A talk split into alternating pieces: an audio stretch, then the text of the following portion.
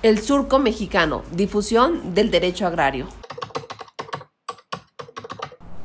¿Qué tal? Buen día. Hoy es sábado 31 de agosto del 2019 y la intención es hacer un análisis en relación a lo que posiblemente pudiera informar el presidente de la República, Andrés Manuel López Obrador, el día de mañana en su primer informe de gobierno en relación a las acciones que ha llevado a cabo en el ámbito agrario, Sergio.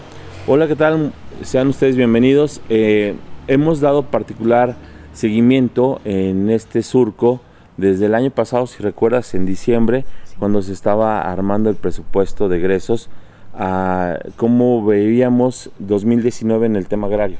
Cierto. Entonces, prácticamente mañana el presidente dará su informe del estado que guarda la Unión. Es un informe, una obligación constitucional que tiene de informar pues prácticamente al Congreso de la Unión, donde se deposita la soberanía nacional, informar cómo, qué ha hecho en este primer año de gobierno. Pero este primer año de gobierno en particular es, es específico y tiene sus peculiaridades porque pues es el inicio de la administración, ya tenemos un plan nacional de desarrollo y pues tenemos que hacer un corte de caja, ¿no? Claro, plan nacional de desarrollo que está impugnado. Claro, bueno, de hecho... Sí, mediante un amparo.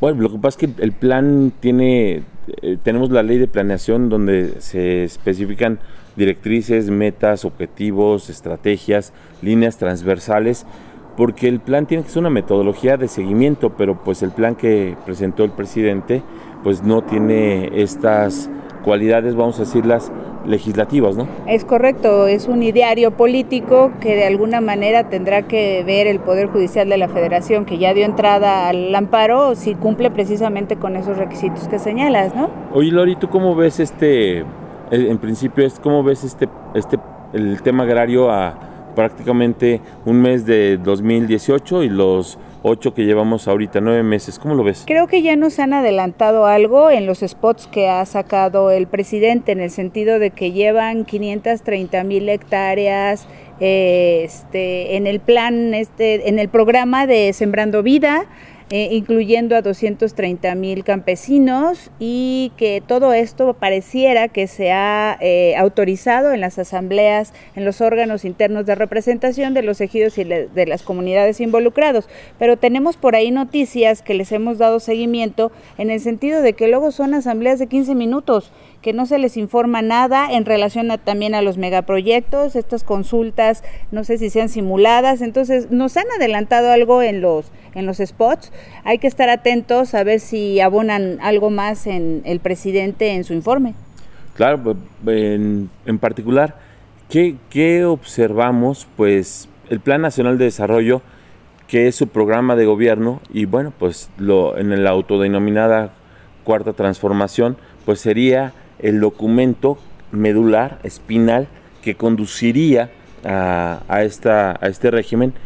Y en el tema agrario, pues hemos identificado solo ocho menciones al tema agrario, ocho menciones. Una relativa a lo político, a eh, de dónde viene el tema agrario, tres en este programa de Sembrando Vida, tres por el tema de eh, reconstruyendo, ¿no? Esta reconstrucción hace dato, pero la menciona el tema agrario es porque Secretaría de Desarrollo Agrario y Territorial y Urbano. Por eso se dice la palabra de agrario. Pero no porque sea un programa. Entonces, en el tema agrario, lo que nos preocupa, bueno, en particular, es que solo está lo relativo al tema de Sembrando Vidas que comenta Lore a esta idea de reforestar con árboles frutables y maderables, pero no es todo el país, sino apenas escasos estados, ¿no? No menos, bueno, son ahorita les digo cuáles, pero son es muy básico lo que tiene, pero no hay una mención a cuanto a seguridad jurídica de la tenencia de la tierra, concluir pues todavía lo que eh, existe de rezago agrario, pero sobre todo homologación de registros públicos,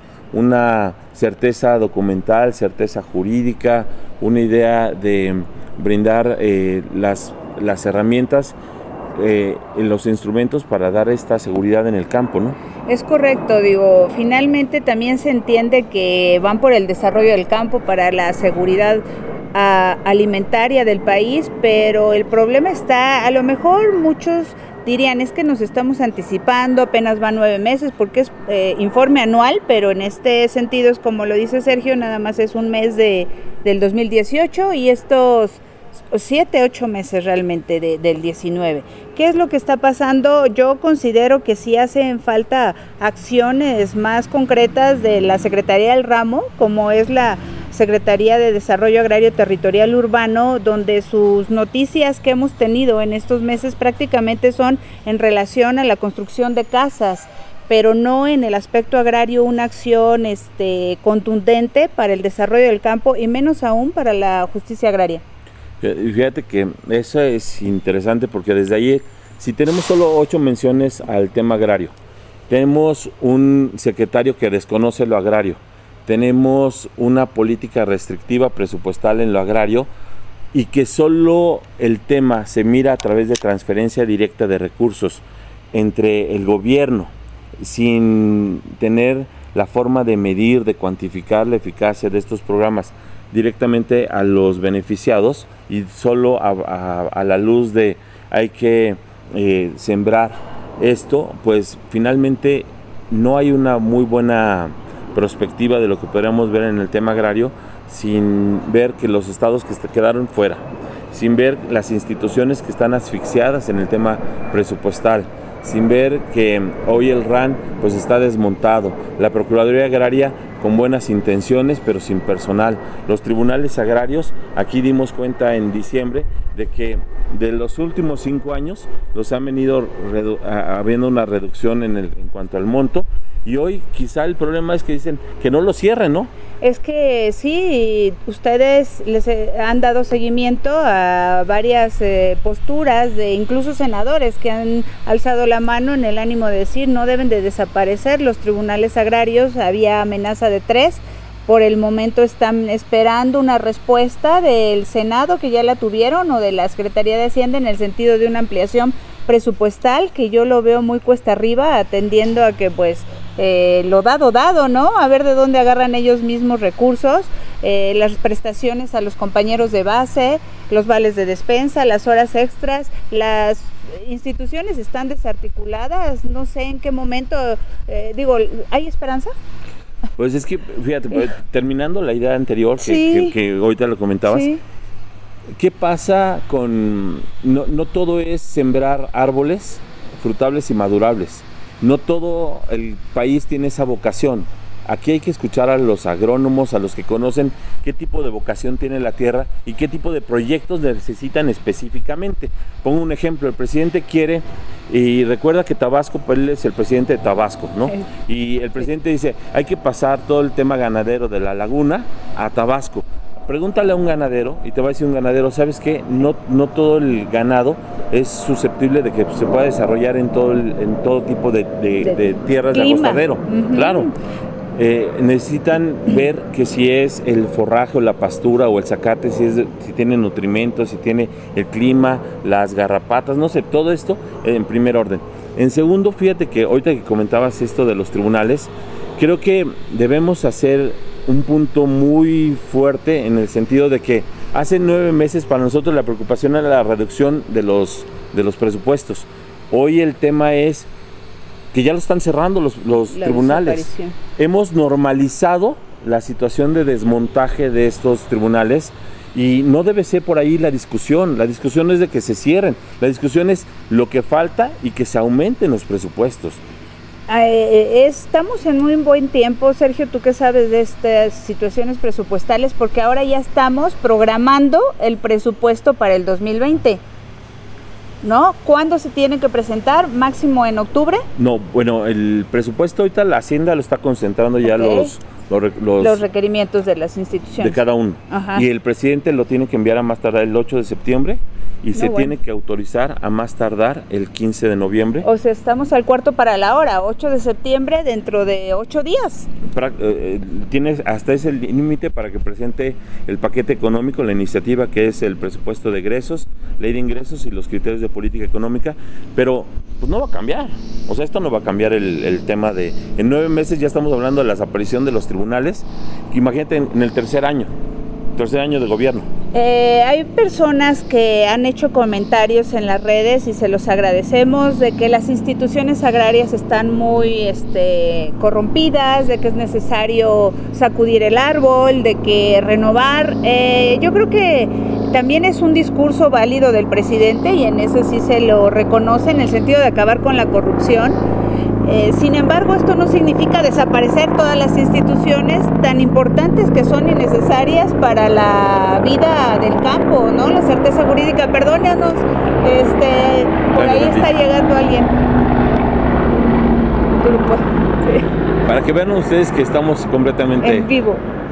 Perdón. No, eh, entonces decía yo que sí es importante que las instituciones, eh, ahora el magistrado presidente ha hecho cosas, eh, buenos oficios, el procurador agrario se ve que anda este, en el campo con la gente, el registro agrario nacional, pero no todos son los titulares. ¿Qué pasa con la gente de esas dependencias?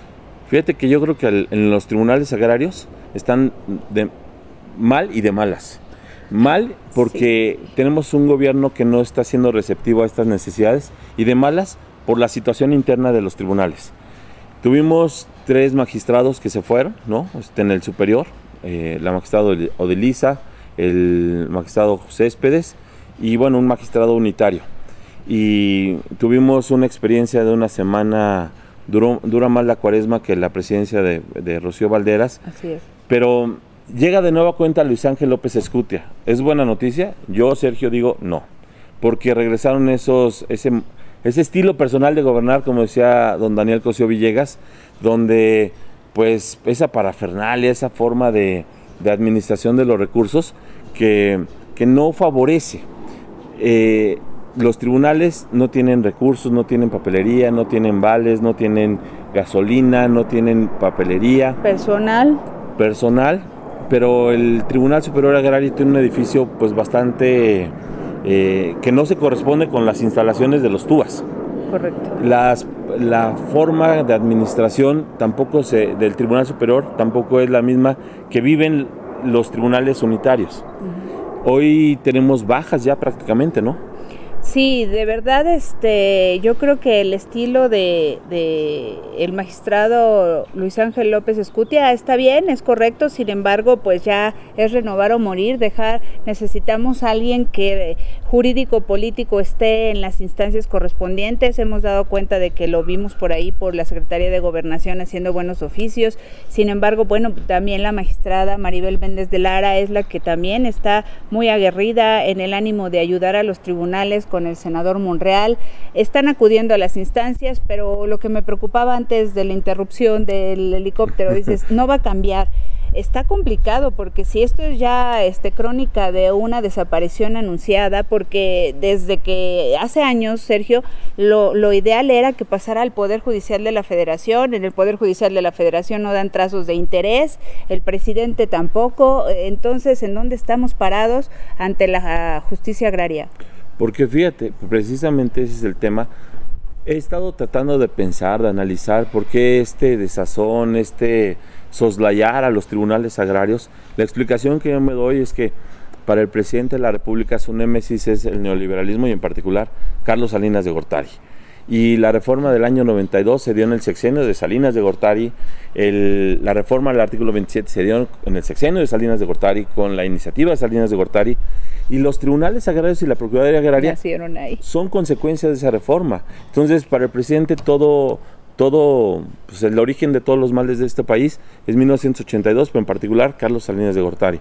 Entonces, si estas instituciones son consecuencia de esa de ese sexenio, entonces pues hay que acabarlos, ¿no? Hay que como acabar todo. Pero entonces démosle continuidad a las este, propuestas de Narro y de Monreal o incluso tú lo has comentado en varias ocasiones, yo eh, eh, mejor una reforma desde la Constitución para ya darle realmente estructura a todo lo que es agrario. Ahora yo no sé cómo está la subsecretaría de, de Asuntos Agrarios en la SEDATU o ya mejor quitemos esa Secretaría de Desarrollo Agrario Territorial y Urbano y dividamos y, y dejemos solamente una Secretaría de Asuntos Agrarios atendiendo que la mitad de la República Mexicana todavía es propiedad social.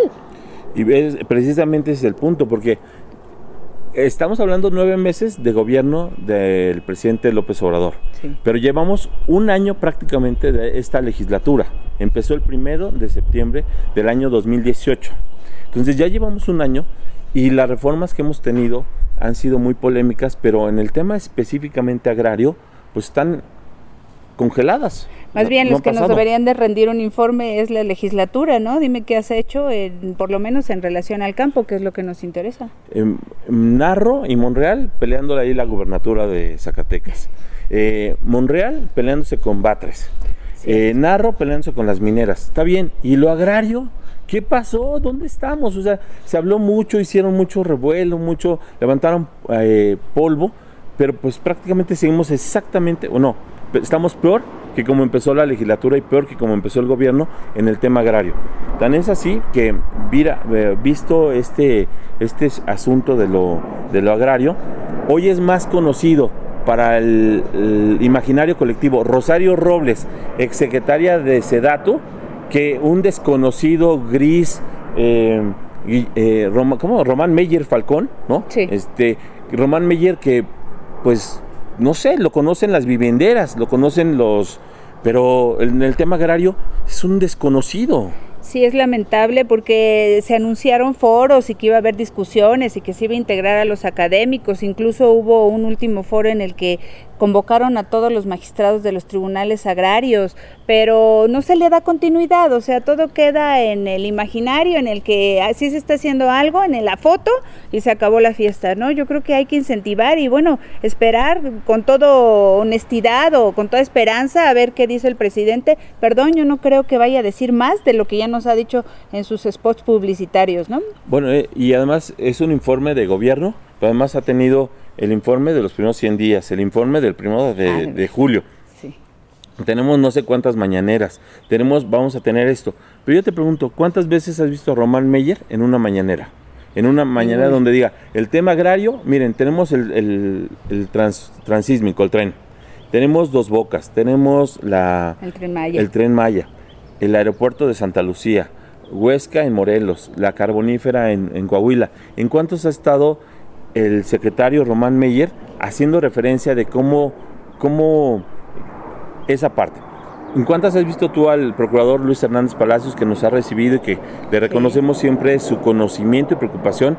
Pero ¿en cuántas has visto tú que el, el, procurador haya estado ahí? Se están llevando las asambleas que comentabas 15 minutos, ¿no?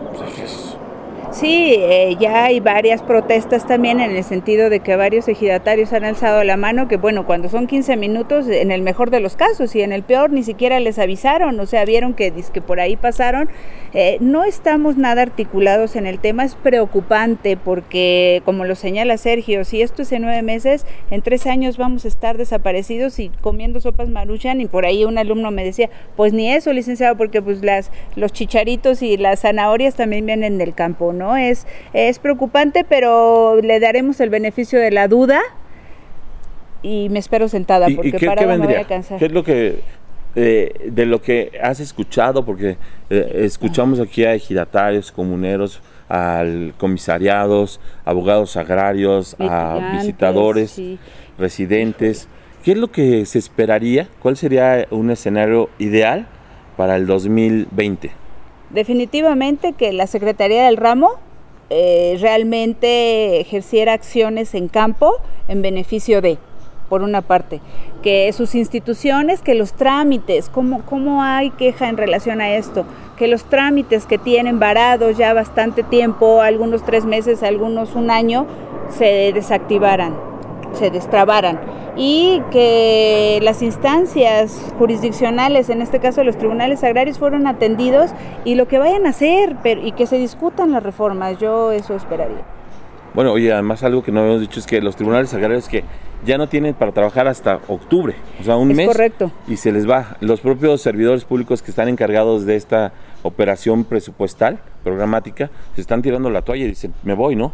de hecho, ayer hubo una renuncia del director de recursos financieros. Ayer y viernes. ayer viernes 30 y varios movimientos al interior que, y también están funcionando, Sergio, vale decirlo, creo que todas las dependencias me dicen, desaparecieron las direcciones generales y en consecuencia desgracia las personas nada más tienen títulos nobiliarios, porque pasas a ser director general de, pero tienes tu plaza de jefe de departamento. Bueno, de hecho así lo vimos que en el reglamento se modificó, de la Secretaría General pasó a una unidad y eh, las direcciones generales pasaron a direcciones de área, pero la responsabilidad es mucha y los encargados, los que saben cómo están las tripas presupuestales de los tribunales agrarios, están diciendo, ¿sabes qué? Ahí está tu plaza, prefiero quedarme desempleado a, aventarme ese trompo a la uña, ¿no? Está como está.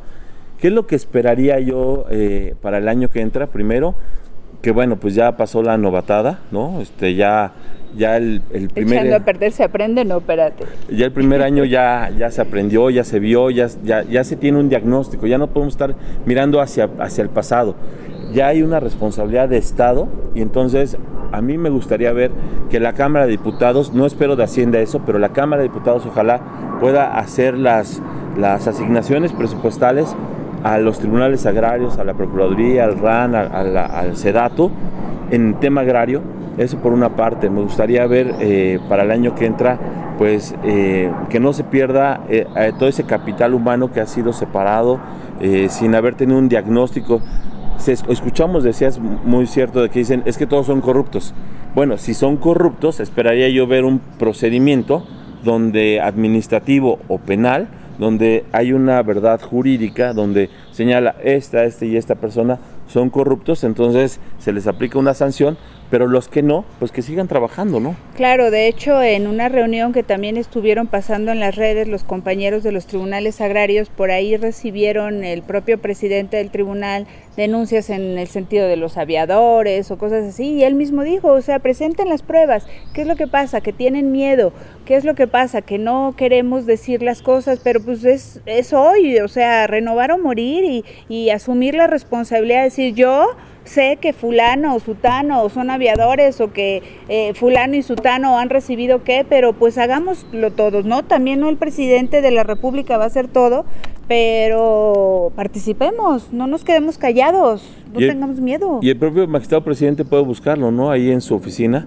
hay una persona que cobra en estructura y, y no tiene perfil para, eh, tiene perfil para terapias, pero no para lo jurisdiccional. Pues, Lore, estamos este, pues ya prácticamente. Pues muchas gracias por siempre por la deferencia de su atención. Recordemos que lo único que buscamos en el surco mexicano es la difusión de temas agrarios, de poner en, en la mesa eh, preocupaciones de todos los estudiantes mexicanos, campesinos, ejidatarios, postulantes, servidores públicos. Muchas gracias por su atención. Otra vez, Nayar se disculpa, anda en, en temas académicos y por eso aquí andamos al pie del cañón para no dejar de pasar esta fecha tan importante del informe. Claro, pues y los las y los invitamos a que nos visiten ahí en YouTube, estamos en YouTube, estamos como Surco Mexicano, estamos en Twitter, arroba Surco Mexicano, estamos en Anchor, Spotify, estamos en Justicia Agraria, Lore nos acompaña de Andrade Becerra, Nayar de Observatorio, y pues yo de la vida, ¿no? Entonces, entonces los invitamos a que en YouTube eh, nos sigan, activen la campanita para que les lleguen las notificaciones de nuestros videos y nos dejen ustedes aquí en, en, en surcomexicano.gmail.com, nos dejen sus comentarios, nos dejen sus sugerencias de temas que podamos revisar y pronto les estaremos ahí sorprendiendo con algunas novedades que traemos, ¿no? Muchas gracias. Muchas gracias, nos estamos viendo, hasta luego. Hasta luego, gracias. Bye.